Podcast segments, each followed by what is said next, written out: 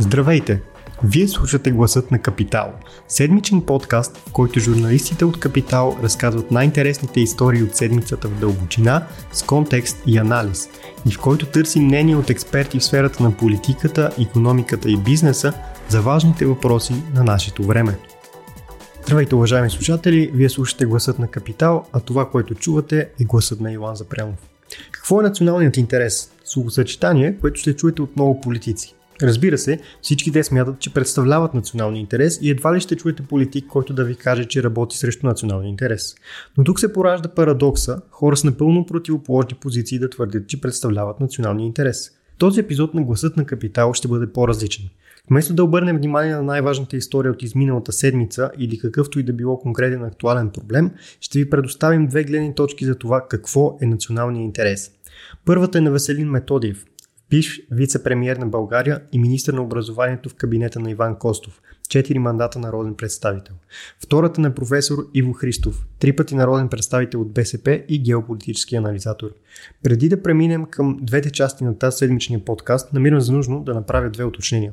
Първата от тях е, че идеята за този брой дойде докато слушах предаването политически некоректно по БНР миналата неделя. Водещ бе Петър Волгин, а темата дали днешните управляващи защитават националния интерес. Предаването гостува Костадин Костадинов, лидер на Възраждане, а след това имаше и други мнения по темата на слушатели и журналисти. Последствие това предаване стана широко известно, до голяма степен именно заради интервюто с Костадинов. В него обаче на мен ми бе интересно друго. Словосъчетанието национален интерес бе използвано десетки пъти, без нито един момент да бъде уточнено или дефинирано какво точно е националния интерес. Костадин Костадинов претендира да го защитава, но разбира се, за също претендират и всички останали политици. Кирил Петков, Бойко Борисов, Корнелия Нинова, Христо Иванов, Стефан Янев и така нататък. Затова днес ще се опитаме да ви дадем именно тази липсваща дефиниция, без да ви гарантирам, че ще успеем. Второто уточнение е, че първият поканен за участие в този подкаст бе бившия премьер Иван Костов. Въпреки, че отклони поканата на Капитал, по време на краткия ни разговор той каза нещо, с което се съгласих и което се отрази на направата на този брой.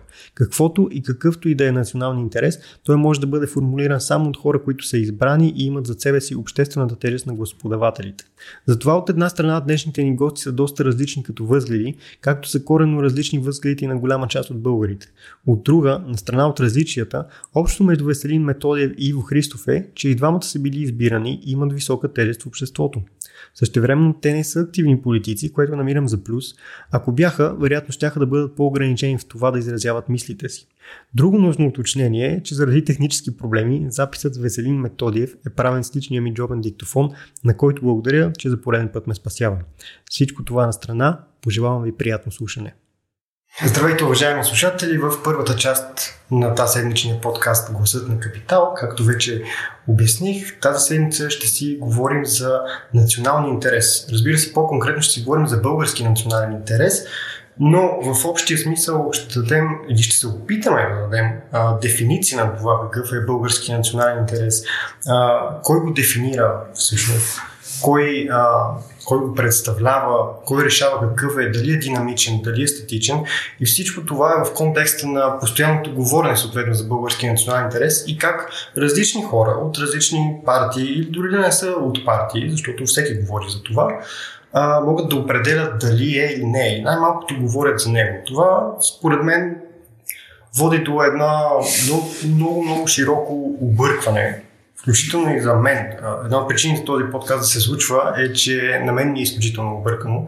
И когато ми е объркано, гледам да се допитам до хора, които разбират по-добре от мен дадена материя. Имам изключителното и удоволствие а, да бъда в момента в а, кабинета на Веселин Методиев, който е бивш министър на образованието на България, бивш а, заместник министър-председател на България, четири а, мандата народен представител, преподавател в Нов Български университет, където се намираме сега. И с всичко това на страна казвам здравейте, господин Методиев. Здравейте. Намираме се в учебно заведение, така че може би, а, когато ще говорим за националния интерес, да започнем с това какво е, че ни карта дефиниция на национален интерес. Това е интереса на националните държави. Националните държави възникват през 19 век. Те са плод на една нова политическа идея.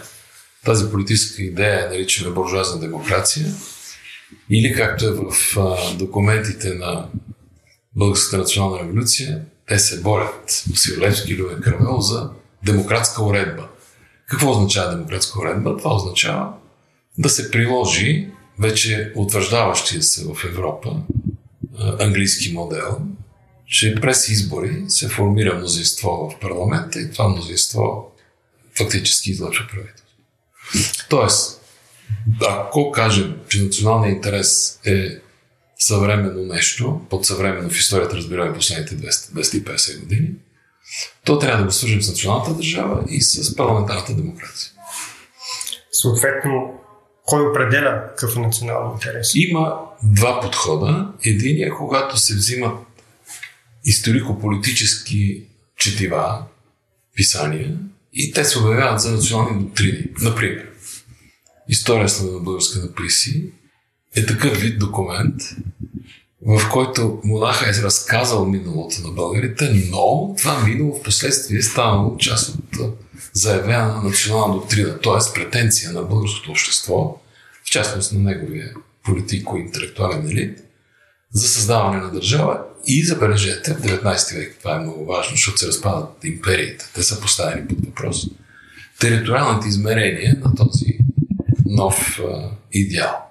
От тази гледна точка ние българите имаме изградена представа за, за този български интерес в това време. В учредителното събрание фактически той е сведен до два въпроса. Единия е да направим една конституция, която да е демократична. И втория е да направим политика, с която всички българи от различни части на българското пространство, оформено в резултат най-вече на Фермана от 1870 година за българска екзархия, да влезат в една държава. Тези два допиращи се, сливащи се елемента формират този национален интерес. Ако искате да го намерите като политическо говорене, това е дебат в учредителното събрание. Там има речи. Така че един от основните източници на дефиниция на национален интерес е парламент. Можем ли всичко това да го пренесем в настоящето?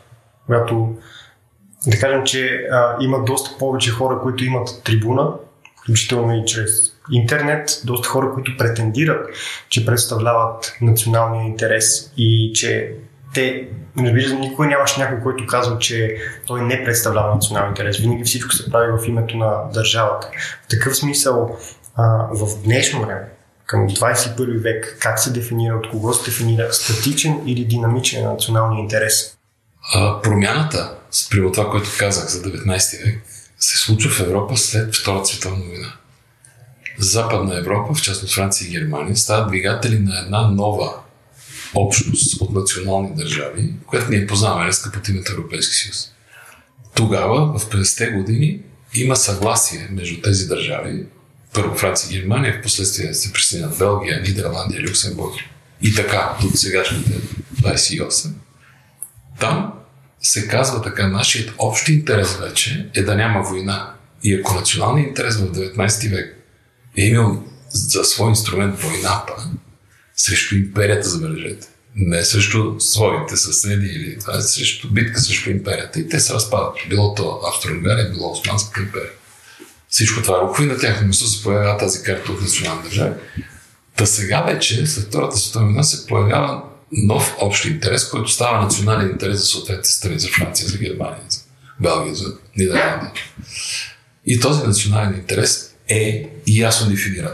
Качество на живота на местото на сблъсъка, където се покрива въпроса за териториите от разпадащите си империи, сега се казва, стига толкова война, дали сме милиони жертви, абсолютно безумно. Нищо полезно не е свършено. Формулираме интерес, който става общ. И има съвпадение между интереса на а, Европейския съюз като цяло и съответните национални държави. Пак да повторя. Този общ интерес е стандарт и качество на живота много да ви върна кой го формулира като този, хора, този интерес е формулиран на няколко пъти. Той е формулиран в началото от лидерите на Франция и Германия, от хората, които предлагат общ пазар. След това към тях се присъединяват лидерите на другите държави. Изграждат се документи. Тези документи стават валидни за всяка една от страните. Всяка страна ги ратифицира през собствените си парламенти. Това е една процедура, която трае много дълго време. До, до възникването на Европейския съюз вече като институция със своят Европейски парламент, Европейска комисия. Но преди това пътя е извървян през националните правителства и националните парламенти. И всички те са казвали да, това е нашият общ интерес. В частност, да бъдем добре ние българите, ще стане с качество на живот, като сме членове на Европейския съюз. Надали има българи в момента, който си дава сметка, който си дава сметка, че ако няма тези пари, които ни подкрепя Европейския съюз, ние няма да сме това заложено общество, каквото сме в момента. Това мисля, че стана ясно и за най, как да кажа, за най-невярващ. Дори в момента, според социологии, има между 15, 30, 40% от хората, които евентуално на референдум, много зависи от социологията, биха гласували България да излезе от Европейския съюз. Може да се каже, че тези хора, които не са малка част, в последно в контекста на последните събития, на войната в Украина, постоянно чувам хора, които са така близо до моя социален кръг, които не могат да повярват, че има такива хора. Аз понеже винаги съм знал, че съществуват и не, не, не ме изненадва нещо толкова. Хора, които действително а, те, те харесват Русия, те не харесват Европейския съюз, не искат да бъдем ние част от НАТО.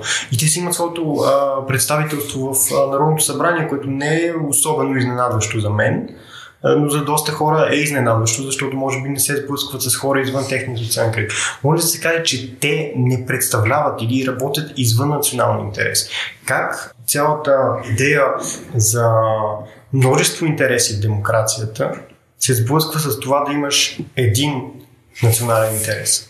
Ами вижте, това, което разказахте е плод на, на подмяна на въпросите. Коректният въпрос, за да разберем има ли хора, които желаят да напуснем Европейския съюз, е следния. Искате ли да станете по-бедни? Това е истинския въпрос. Всичко на друго е игра.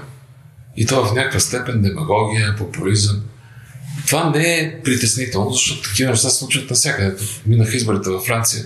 Аз се притеснявах Макрон да не остане втори след популистите. Това е ужасна перспектива, но не е невъзможно.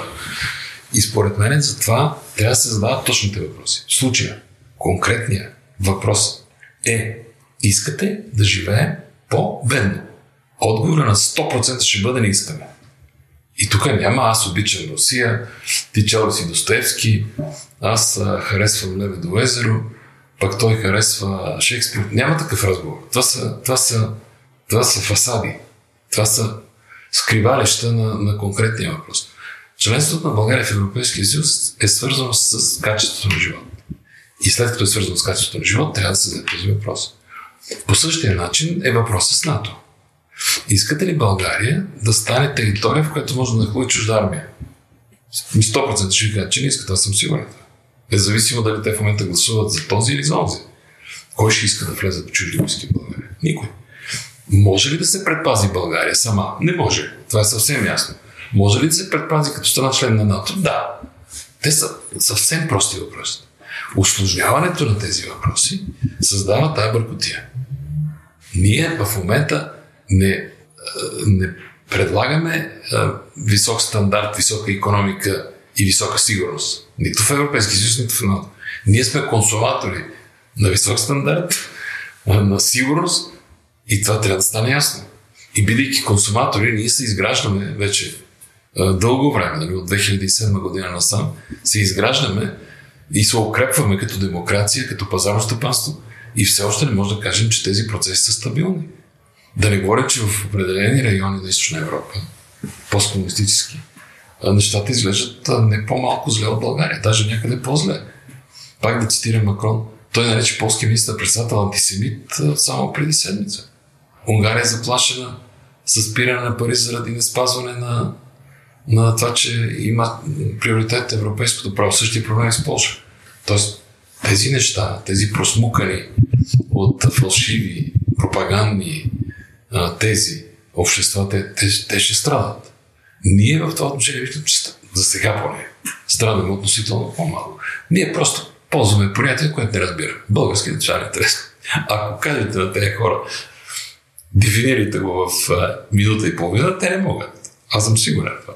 Но ето, той се, той се използва от а, хора, които а, доскоро са а, представлявали държавата, включително и като премиера от Стефан Янев. Който... Вижте, сега да влезем в конкретния случай.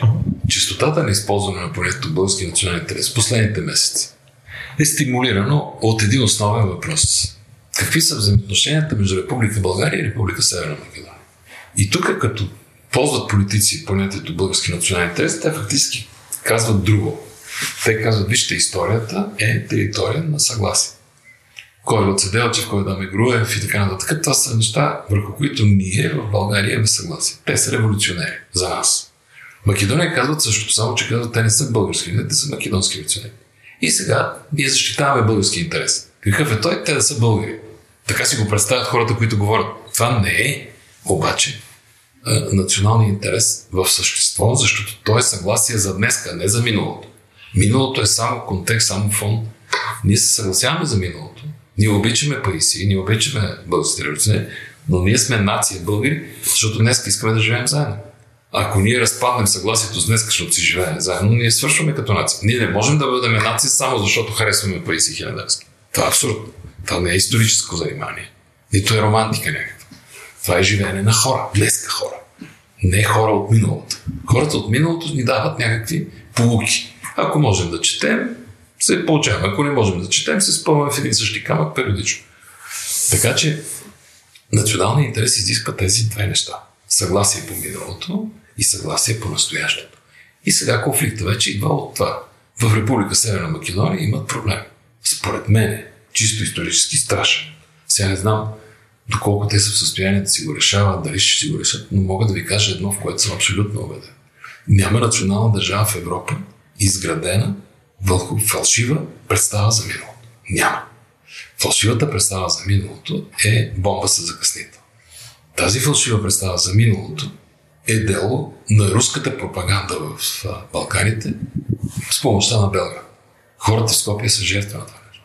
И ние трябва да знаем, че трябва да бъдем в помощ, а не да си присъединим фактически към тая коалиция на, на Русия и Сърбия срещу, срещу хората в Република Северна. Това е единия актуален случай. Другия е войната в Украина, където Стефан Янев и аз го използвам като пример, но да. разбира се представлява немалко хора. Аз не, не се залъгвам за това, както и за Костадин Костадинов, в крайна да. сметка. Той е избран в Народното събрание с над 100 000 гласа и вероятно на следващите избори би имало повече, точно защото тази тема изведнъж излезе на много да. план. Те индиректно общо взето казват, че български национален интерес не е всъщност съвсем директно казват да не се праща оръжие в Украина, нещо, което европейските страни ги правят. И това за мен е парадокс. Ако България и Европейския съюз имат а, общ национален интерес, обаче а, България не изпраща оръжие, докато европейските страни го правят, това е парадокс. Не, не, не пак е ясно няма парадоксално. Зад това твърдение, било на госпожа Корнелия, било, било на господин Стефан, било на господин е, Константин се крие страх. Това е, това е човешки страх. И трябва да им се каже ясно на тези хора. Вас ви е страх, че Путин може да нападне територията на Република България. Иначе няма какво да обясняват, че има български национален интерес. Те не казват, има риск те не казват има заплаха за териториалната цялост на България. Те казват не трябва да го направим, защото ще влезем в войната. В коя война ще влезем? В руско-украинската не можем и да искаме.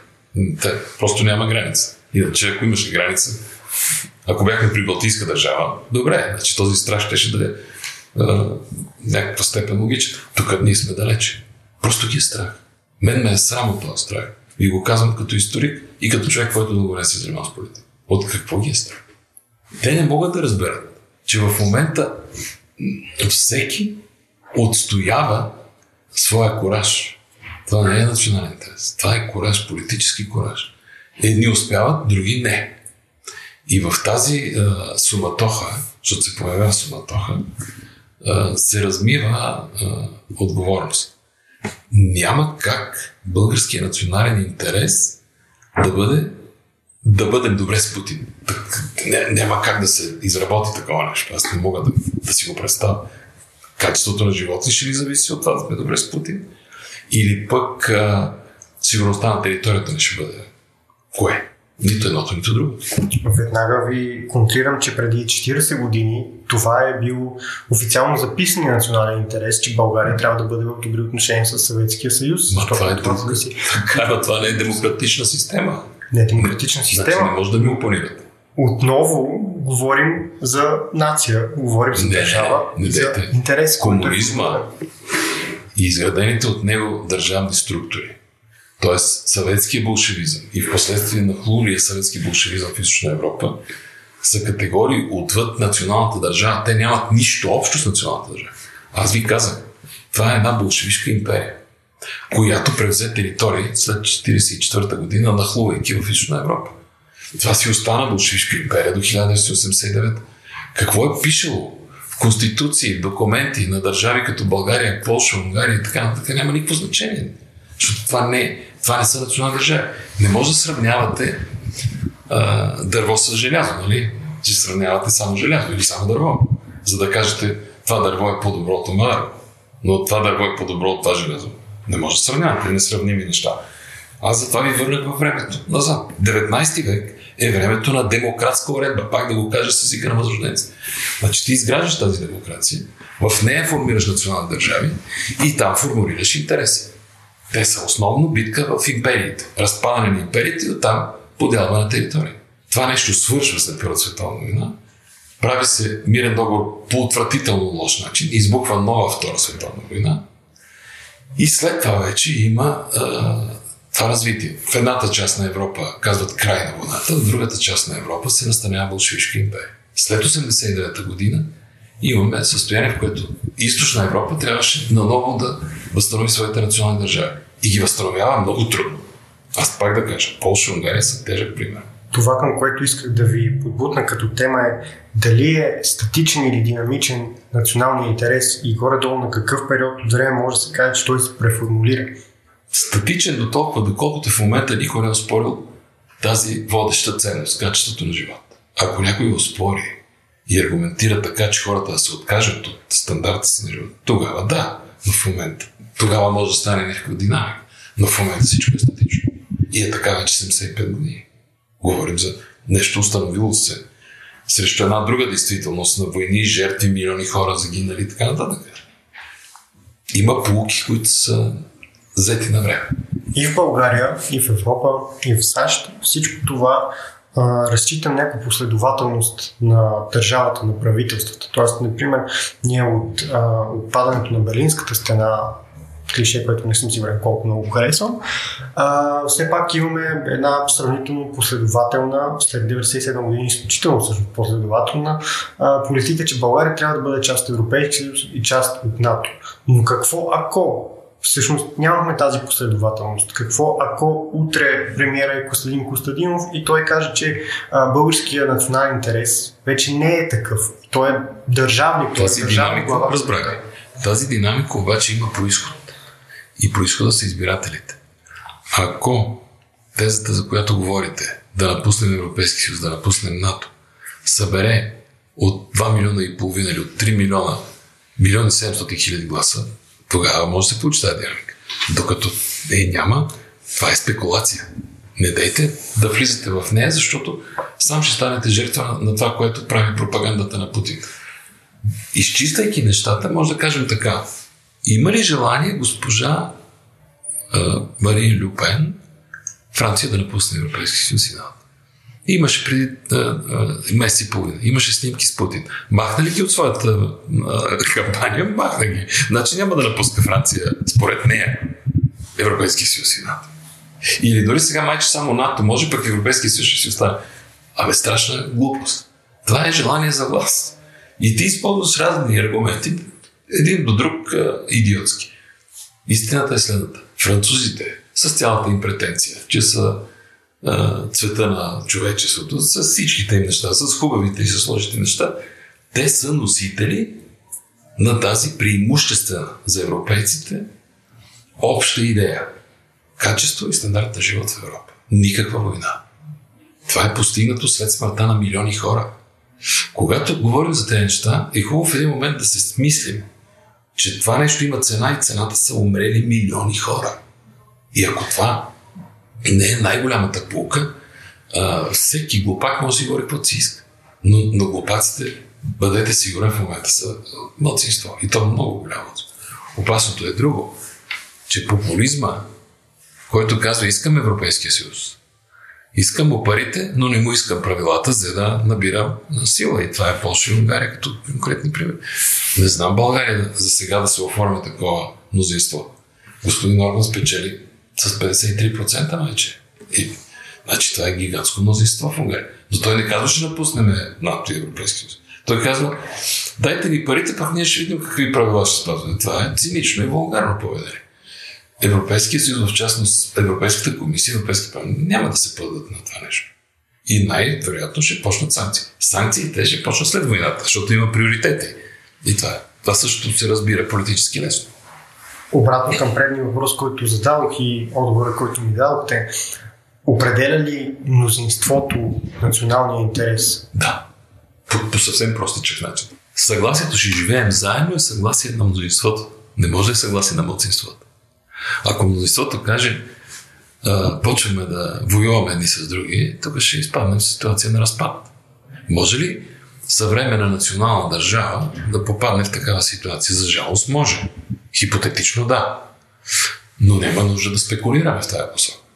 Трябват ни преди това резултати от реални избори. Аз не бих спекулирал, точно обратно бих дал пример, който вие дадохте преди а, 3 минути с Унгария, където Виктор Орбан печели с такова да, да, вижте, той, е, той е спекулант само на една точка. И тази точка е в Унгария аз искам правила, които аз правя. Защото той е авторитарен режим. А иначе аз съм член на Европейския съюз, дайте ми парите. Тоест той не противоречи на качество и стандарт на живота. Той казва, аз съм член на НАТО. Ще пусна американски войски, разбира се, защото мен ми трябва териториалната цялост на Унгария. Тоест от тук той пак не е противоречи на този, да кажем, вече установен на десетки години интерес на Унгария. Той се занимава с едно нещо. С неговия авторитарен режим. Доколко общите усилия в Европейската комисия, в Европейския парламент ще създадат нов политически модел на санкции за тези, които не спазват правилата, ще видим. Това е въпрос на време. Но със сигурност това ще стане тема на дневен ред в следващите годината и за Унгария и за Польша. Друго съчетание, за което може би ще обърнем по-малко време, но ми е интересно да чуя вашето мнение. В какво се дефинира българския не интерес, а идеал, т.е. крайна точка на националния интерес? Идеала е, как да ви кажа, идеала е затова е идеал, че е неосъществим. Факт, да. И заради това тук не се нуждаем от мнозинство и младсинство. За някои хора идеалът продължава да е Охридското езеро. Точно това ще да кажа. В, в миналото, между другото, далеч не е, според мен не е, далеч не е само в миналото. националният идеал се а, разглежда като граници. Да, да, да. И Но пак казвам. част от проблема с Северна Македония, част от дебата е, че една много, много, много голяма част от българското общество, тя не иска а, само в учебниците в, в Северна Македония. Иска територия. Иска те да кажат, че не са българи. Точно не. така. А знам, дали, дали ще кажат българи или не българи, това е друга тема. Никой според мене, ама абсолютно никой в България, Павел той Костадин Костадинов не иска да влиза в територия на чужда държава, съседна на България. Напротив, едно много голямо мнозинство вече което го нямаше преди 25 години. Разбра, че е много хубаво да падат граници, а не да се правят нови граници. Защото се разбра, паднат ли границите, общуването създава възможности за една искреност между хора.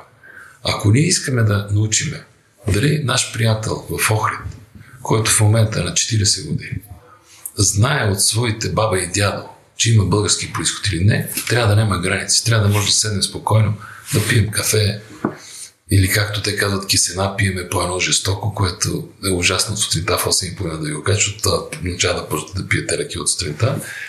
Но тогава в тези спокойни разговори започват да се уточнява кое става, кое не става, кое как се е случвало. Това е процес, който не е от върха на политиката. то е от а, самото общество, от хората. Аз имам дядо, което означава на моята майка баща. Покойник отдавна. Той е роден в Тетово. Тетово е град почти на границата между Република Северна Македония и Албания. Когато мой прадядо качва своя син, който тогава е бил на 3 годинки, за да бягат от Елинденско правоженското възстание, той е бил хлеба прадядо стигат до другия край на полуострова, в Силистра, и там моят дядо в последствие взима занятата на баща си и става собственик на фурна, на магазин за хляб, които комунистите му взима след 45 година. Аз съм македонец. По дядо, на майка баща. Другия ми дядо, на баща ми бащата. От едно село в Трънския край, което е разделено от границата с Република Сърбия, с Сърбо-Харватско-Словенското кралство, когато се е раждал баща ми светла му памет, 1927 година. Ми аз съм прави сърбин, ако опитаме пропагандата на Белград по време. Тоест, това, това, са, това са пропаганди. Аз съм българин. Моят дядо е бил българин и другия ми дядо също бил българин. Това нямам никакви съмнения. За майка си, за баща си също. Въпреки, че майка ми е родена в кралство е, Румъния, защото Силистра, където тя е родена в 35-та година, е била град в Румъния. Тези бъркоти на Балканите не пораждат съмнение в моята идентичност. И аз не съм сам. Нали става дума за стотици хиляди семейства. Това е така. От тази гледна точка, желанието за демократска уредба изисква спокойствие и толерантност към промитите от пропаганда мозъци. И най-важното, според мен, сега, днеска, и двата въпроса, и за Република Северната и за войната на Русия срещу Украина, е да застанем на позиция срещу всякакви авторитарни, тоталитарни опити за управление. Срещу всякакви. И в момента най-вече срещу руските опити. Знаем цялата история на тези машинации. Било Русия, било Съветски съюз. Всичко това българските историци го разказаха вече няколко пъти, според мен, по всички възможни медии. Така че обществото е задоволено от тази информация. Сега трябва вече политиците да взимат по-спокойно решение.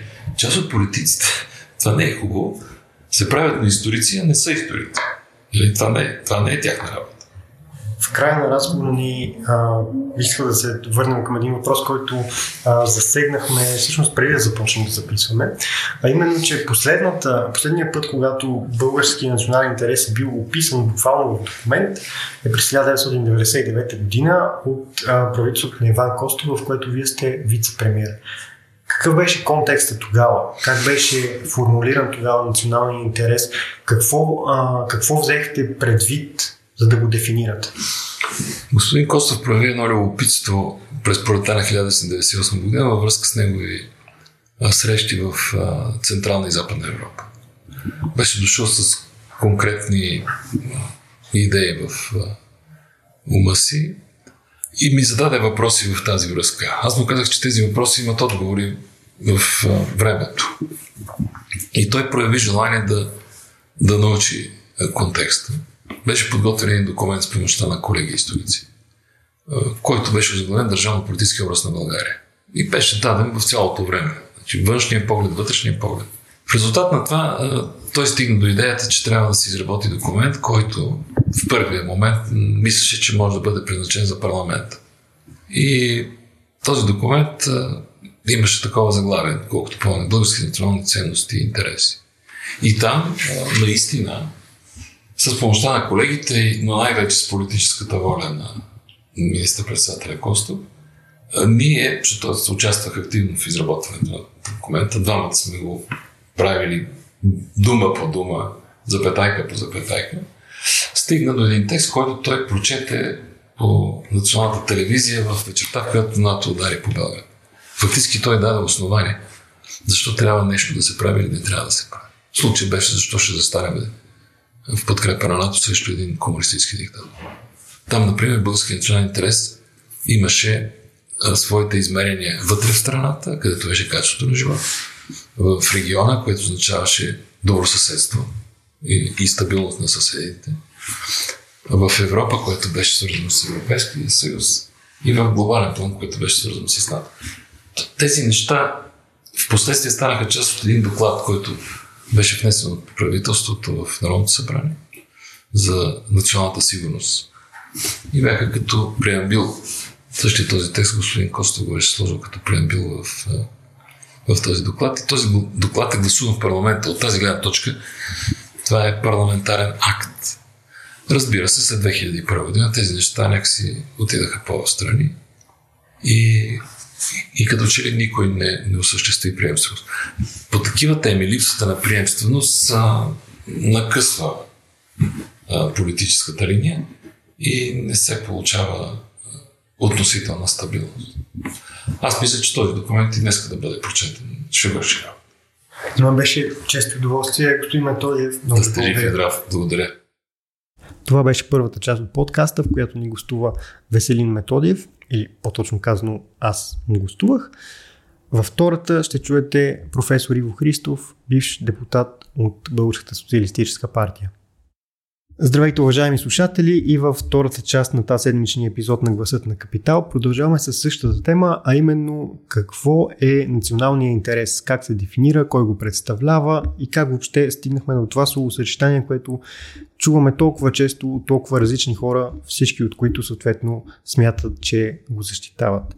Във втората част ще чуваме а, мнението на професор Иво Христов, който е а, два пъти, ако поправете ме ако греша, а, два мандата е три. бил, три мандата, точно така, три мандата е бил народен представител а, от БСП и доста, доста популярен, както си говорихме до сега, преди да почнем да записваме, доста популярен геополитически анализатор. Здравейте, господин Христов. Привет. Нека започнем от по-абстрактното, преди да преминем към а, конкретните проблеми, по които днес се говори за националния интерес – Извън дори границите на България, извън а, всичко, което знаем, чисто академичното а, понятие национален интерес, какво означава и как го дефинирате вие? Първо, трябва да се има предвид, че самото словосъчетание национален интерес а, не е константна величина. То е исторически вариативно. Тоест в различните исторически епохи това означава съвършено различни неща. Тоест няма някакъв национален интерес, като едва ли е някаква света е светих, която независимо от историческите, социалните, културните, геополитическите обстоятелства, той да става неизменен. Няма такова нещо. Второто нещо, което следва ясно да кажа, което от самата абревиатура, национален интерес, етимологията на, на определението, трябва да кажем ясно, че той е свързано с нациите, нали така? А нацията е относително модерен конструкт. Има огромна разлика между нация и народ, да речем, между нация и етнос те въобще нямат съвпадение. И нациите, като всичко останало, са продукт на, при всичко на европейското и то по-точно на западноевропейски исторически опит. И тъй като той е станал доминиращ през 18 и 19 век, особено след епохата на просвещението и западния колониализъм, очевидно е, че 20 век и вече 21 век е векът на произвеждането на нация, на нации конструкти в глобален мащаб. Така се появява индийска нация, така се появява тук по нашия задънтен край, да речем, македонска нация и така нататък. Това са нови, модерни конструкти. Третото нещо, което трябва да бъде ясно казано, че има разлика между национален интерес и държавен интерес. Един въпрос, който веднага ще да, да там. Значи, още в а, а, класическата абсолютистка монархия, каквато е да речем френската монархия по времето на Луи XIV, се е казало, че и нали, той самия заявява, че е, е, държавата това съм аз. Но и той е бил прав. Тъй като действително това, което се разбира под държава, това не е нищо друго, освен образно казано, личната собственост на монарха върху територията и поданиците. Самата дума поданик означава хора под данък. До поданик не означава, да речем, граждани в социалния смисъл на тази дума. Резон дета, т.е. държавният интерес, е в основата на Вестфалския система на международните отношения, които се базират на държавите като основен субект, така е една игра на билярдни топки. И а, по принцип, тогава, когато вече се конструира нацията държава през 19 век, пак повтарям в европейския контекст, при всичко, възниква и самия този конструкт национален интерес. Счита се, че националният интерес а, е това, което е най-добро за нацията. Гледна точка на така начинен реал политик на Бисмарк. а инструментът за неговата реализация е преди всичко през инструментите на държавата в междудържавните взаимоотношения, които могат да бъдат мирни, могат да бъдат и военни. Та така. В продължение на това, всяка нация ли има национален интерес? Естествено, че всяка нация въпросът е дали, дали сте нация. Това са две съвършено различни неща. Или имате претенции за нация. Това също е. Бенедикт Андерсън не случайно говореше за въобразените общности. Много често това го натоварят с пеоративно такъв значение, именно, че едва ли не нацията е въобразена общност, че е измислена един вид. Не, тя наистина е въобразена, това не означава, че тя не съществува, но тя е конструирана. Нациите не са естествен продукт, както примерно растат картофите. Те са продукт на исторически конкретни обстоятелства. Така че, когато говорим за, за национален интерес, ние задаваме въпроса има ли нация и действително дали тя има интерес и какво представлява собствено нейния национален интерес. Това е ако, отвъд политическата злободневна практика, която е доста примитивна, ще прощавате.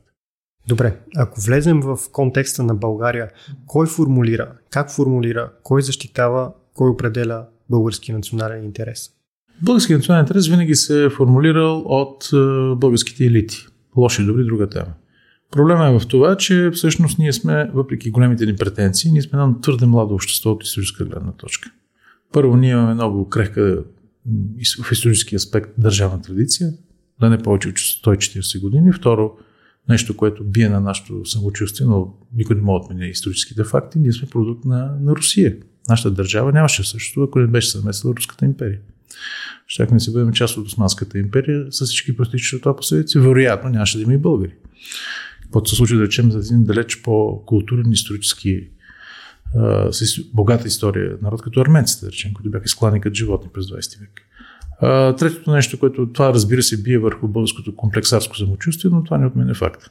Третото много важно нещо, което трябва да бъде ясно казано, че българската държава е изкуствен конструкт, който е наложен върху една селска среда. И процесите на съвременната българска история са процесите на модернизация, в която основен субект се явява държавата, много често срещу и въпреки интересите на голяма част от селското население. Българската държава, както всички от такъв тип общества, България не е уникален в случая това отношение, всъщност произвежда българското общество и произвежда българската нация. Нацията, както иронично споменаваше Чърча на едно място, не е нищо друго, освен как казваше той, ако перифразирам така по памет, това е локален диалект, обаче въоръжен с военноморски флот. Та така. Добре, ако кажем, че а, елитите, така, първо ще ви помоля съответно за дефиниция на елитите. В... О, има много и различни. Вашата. А, е, моята няма никакво значение. Елити са това, това са активните мълцинства, които разполагат с а, а, ресурсите, с визията, с а, подготовката или пък липсата на такава и имат инструментите за налагането на една или друга частна гледна точка, представяйки я за обществена. винаги е частна, но винаги се представя като общ, обществена.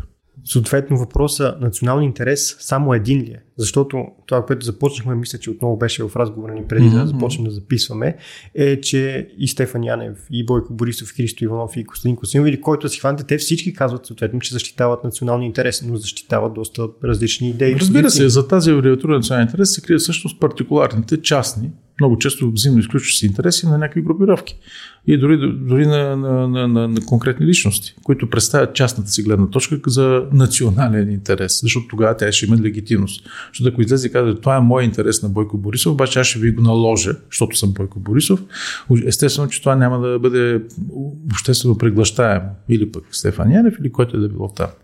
Сега има друг много по-сериозен проблем, който, за съжаление, България е крайно непопулярен и отвъд спецификите на, на, на политическата конъюнктура. Той се изразява в следното.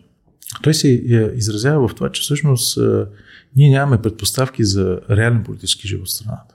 Значи едно е борбата за власт, за ресурс, котири колкото щеш, но всъщност българското общество въобще не е дозряло до истинска политика в модерния смисъл на тази дума. Може никой да не дозрее, не е задължително.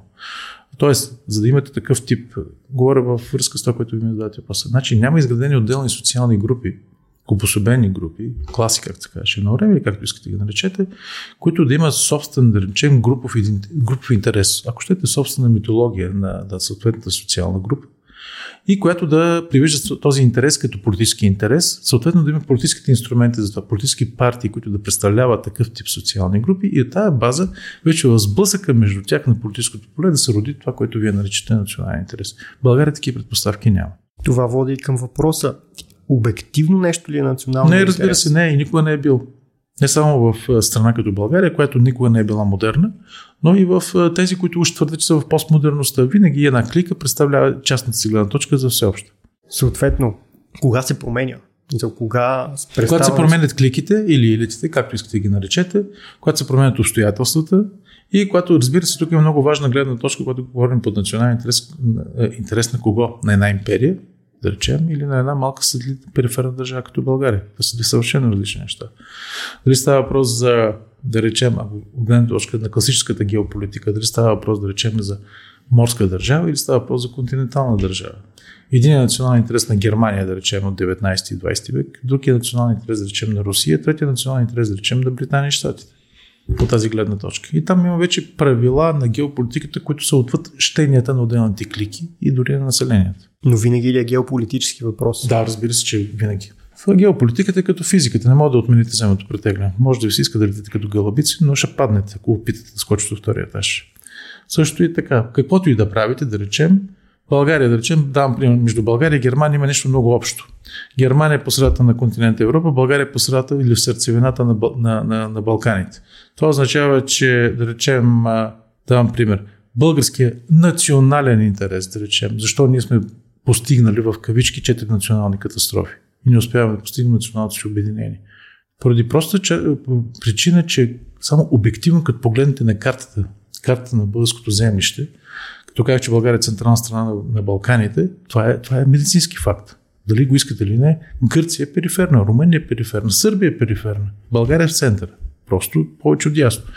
Това означава, че ако вие искате от България, да, да реализира националното си обединение в началото на 20 век, това само поради голия факт, че се намирате в центъра на Балканите и искате да реализирате това национално обединение, това означава, че вие поставяте срещу себе си веднага четири държави, които се стават срещу вас.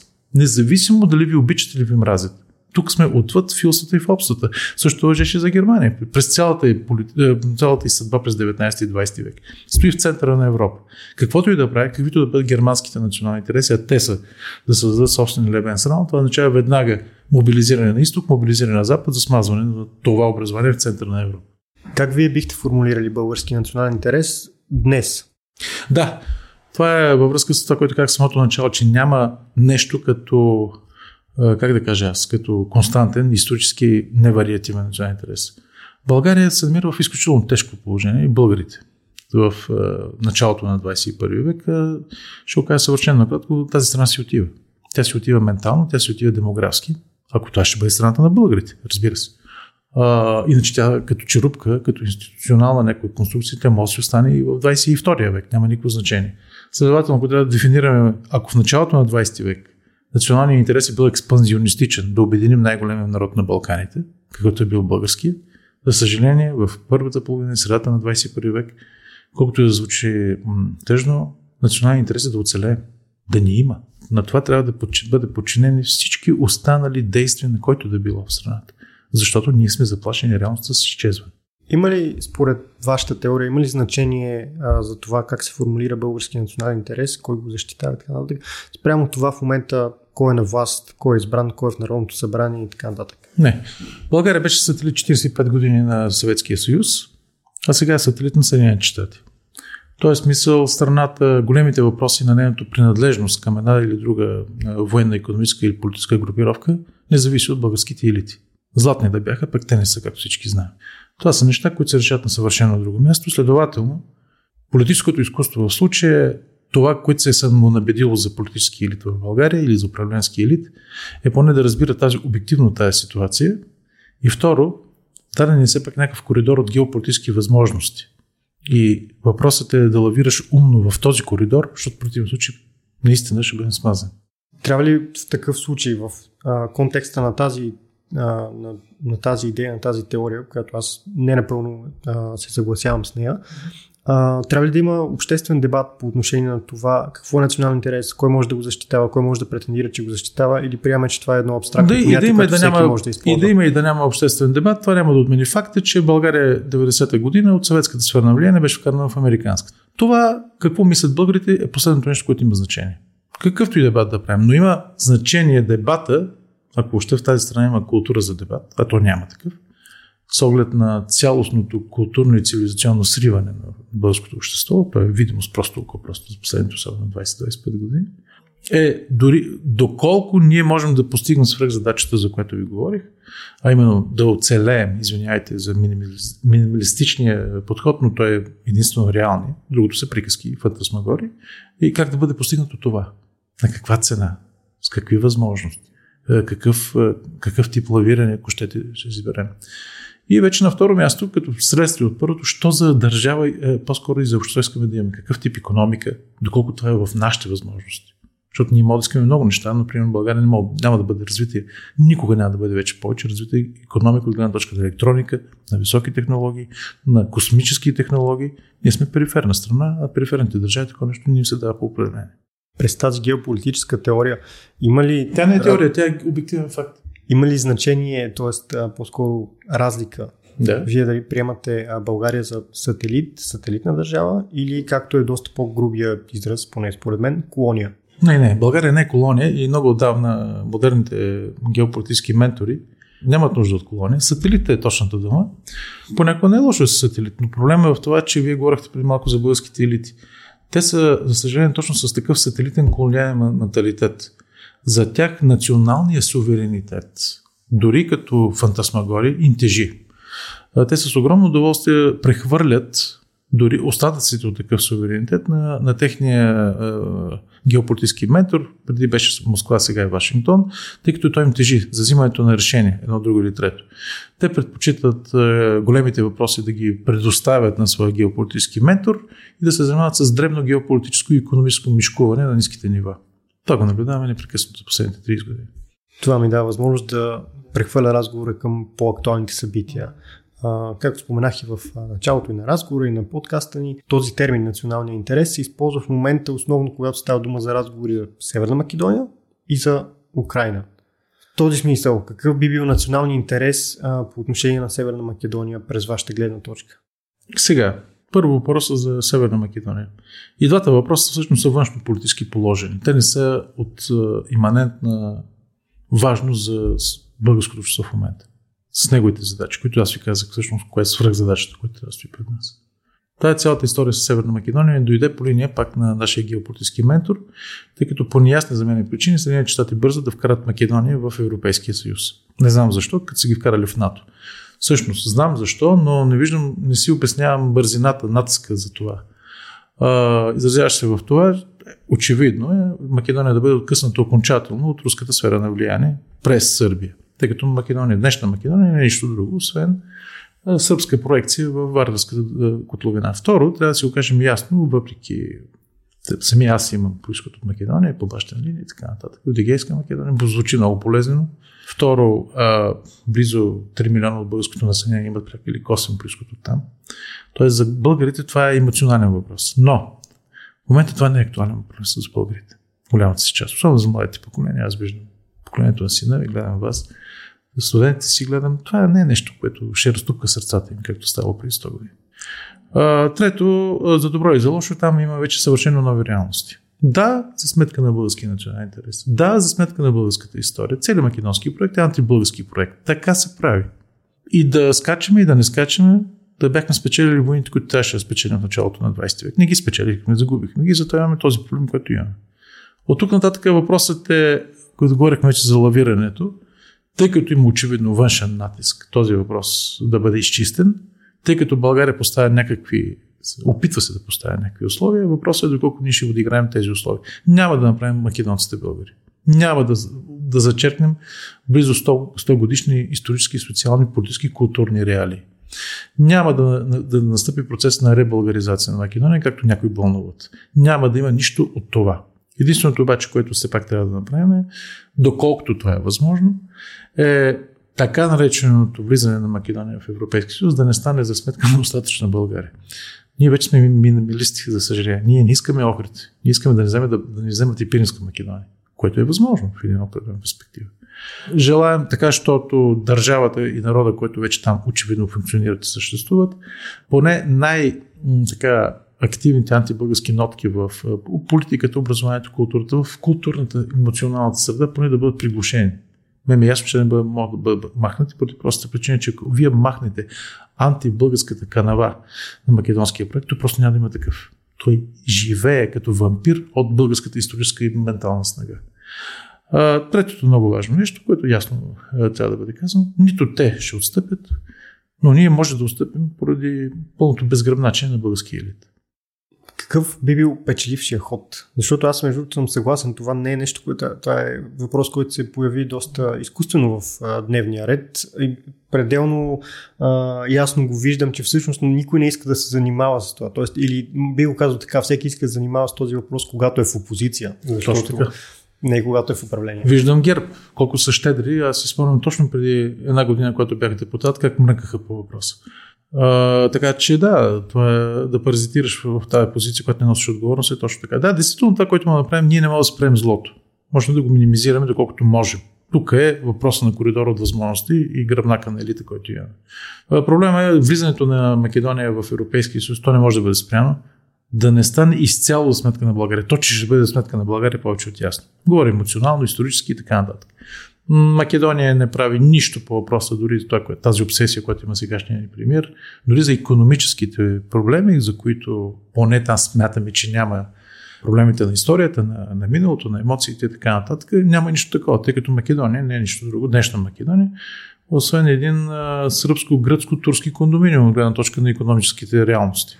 Поради факта, че това е държава и нация, която се изгражда на антибългарската основа, не случайно те действат много рационално тази гледна точка. Това, че на нас ни харесва е съвършено друг факт. Не се пуска българска телевизия, не се пускат българско радио, не се пускат български медии, няма никакви комуникации реално между двете, двете страни. Не знам дали сте пътували, пъти отвъртители между Гивешево и Скопия, да рече. За сметка на това има двойна магистрала за Белград и Атина и за Косово, между направиха втора съм минала по нея.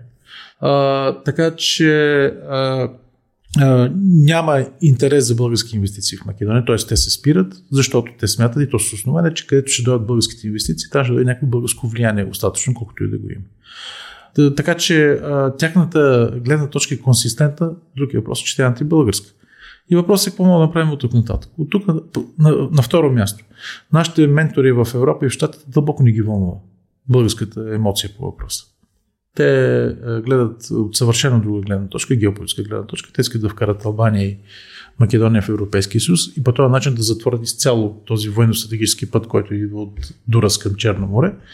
Както каже Наполеон, географията е проклятие. Проблема на България, е, както проблема на Македония, че са там, където са. Едната във Вардарската долина, другата в е, Вия Диагоналис. Този път им трябва нашите фактори. И какви там е, исторически, социални, економически, всякакви други скелети в гардероба имаме, това е последно нещо, което ги вълнува. Общо взето, както забеляхте, даже германската външна министърка си позволи в буквално арогантен тон да ни сведе, че имаме срок до, ако не се лъжа до юни, да се изчистят проблемите. Каквото и да означава това. Този ред на мисли Доколко смятате, че въобще в българското общество, български обществен дебат, това е едно клише, което между изключително много мрази, но нямам в момента това. Се разбира доколко за какво всъщност спорим с Македония. Защото вие говорите за доста голяма геополитика, за военно-стратегически и така нататък. Ние реално спориме за учебници. Тоест, Сега ще е... кажа, българското общество е с много смачкано самочувствие за тия 30 години. То е смачкано економически, политически, ментално, всяка. Едната м- въобразена или реална гордост е останала и то на част от общество. Проблема не е дали познаваме съдържателно българо-македонските отношения. Две трети от хората не знаят още за какво става дума.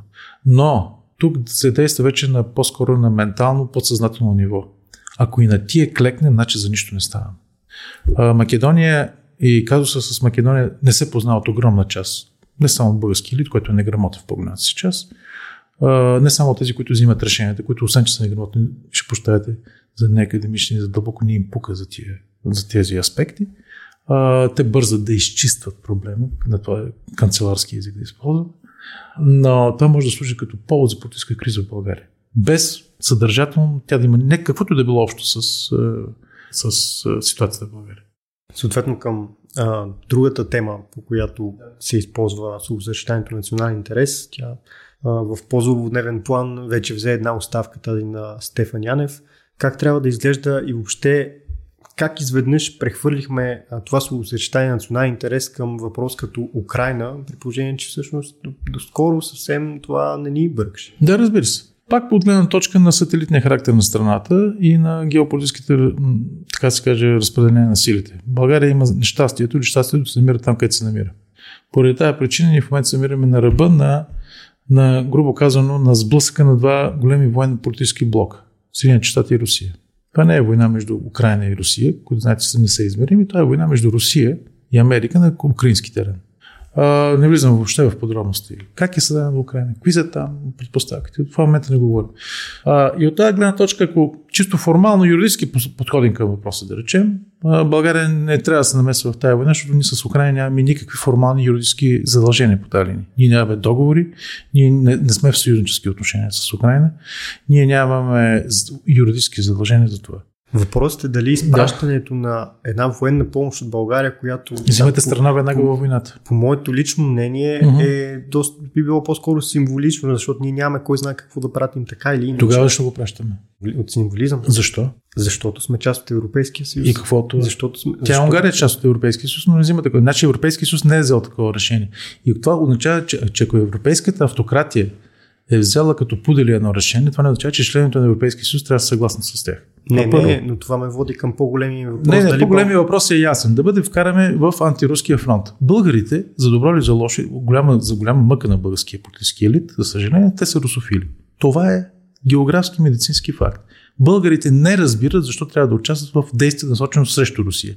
Те също така, разбира се, не разбират защо два братски народа се избиват, отвъд спецификата на проблема, но българите не желаят да участват. Значи има, имате нещо, ако имате в нещо обществено мнение, то е в, в това. Българите не желаят, образно казано, да клекнат на Македония и не желаят да влизат в антируски конфликт. Точка. Който направи едното или другото, ще се опари. Можеш ли да имаш национален интерес, когато си част от Европейски съюз? Твой Тогава интерес? кажете, че нямате нация, че нямате държава и съответно нямате национален интерес, различно от това, което Шеметния Козирев, външен министр на Русия в началото на 90-те години, не знам дали сте бил роден тогава, беше казал, Русия няма национални интереси. Каквото кажете. Сега продава недвижими имоти в Майами. Ако така ще караме, по-добре да, да, бъдем, да смъкнем драперията на на, на, на, на псевдосуверенитет и да кажем, ние нямаме суверенитет. Всъщност ние нямаме суверенитет, ако трябва да гледна точка на реал политик. Каквото кажат началниците, както кажеш, не забравяме Борисов в Брюксел и във Вашингтон, то и ще правим. Тогава няма, няма нужда от дискусия. И за финал. Сега, за да завърша. Но национален интерес е примерно да не влезете във война, защото може да влезете във война. Дори с символично участие в тая, като пратите две РПГ-та там, макар че вече има българско оръжие в Украина. А, и то е видно, показва се по медиите. А въпросът е символичен. То няма да наклони везните на едната или на другата посока, но ще ни наложи. България се намира в пълна енергийна зависимост от Русия. България се намира в пълна а, нефтена зависимост от Русия. България се намира в географска близост до конфликта не повече от 200 км. Тези, които дадат символично две РПГ-та на Украина, ще приемат ли символично няколко ракети по българска територия? И за финал, може ли българският национален интерес да бъде вкаран в нещо като документ? Защото. А, не, това като бълг... Извинявайте, че прекъсвам. Това като това другото тъп, тъповато клише с българската национална доктрина. С думи не се създава реалност. Пак, пак ви казах, националният интерес е вариативна категория. Тя е исторически вариативна, цивилизационно вариативна, геополитически вариативна, ако щете. Така че дали ще го сложим, това е едно като Конституцията, някой, който аз като юрист го кажа, гледа като свещена крава. Това, че нещо го пише в Конституцията, то не става реалност. Например, там в Конституцията пише, че България е социална държава, че е демократична държава, че има разделение на властта. Нищо от това няма в реалността. Какво като го сложите в някакъв документ? От това той ще стане изведнъж по-национален или по-интерес. не, няма да стане нищо. С думи не се създава реалност. Много ви благодаря. И аз благодаря. И така, това беше всичко от нас за тази седмица. Както казах и в началото, не съм сигурен, че сме успели да ви отговорим какво точно е националния интерес, просто защото аз също застъпвам тезата, че това е доста абстрактно понятие, което трудно може да бъде вкарано в някакви конкретни граници и дефиниции и да ви кажа, че точно това е български национален интерес. Разписан и описан. Но със сигурност смятам, че сме се справихме с задачата, която си бяхме поставили тази седмица, да ви дадем достатъчно храна за размисъл и две гледни точки, които най-малкото да ви накарат да се замислят. Благодаря ви и до нови срещи!